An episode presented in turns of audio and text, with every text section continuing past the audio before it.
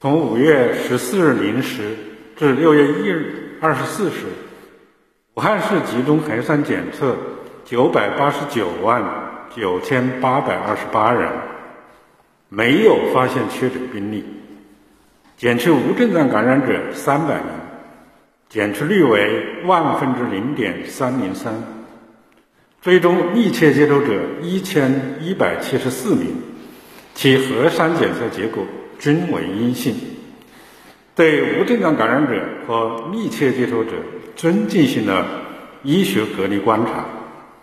此次集中核酸检测结果显示，目前武汉市无症状感染者在全人群中占比极低，没有发现无症状感染者传染他人的情况。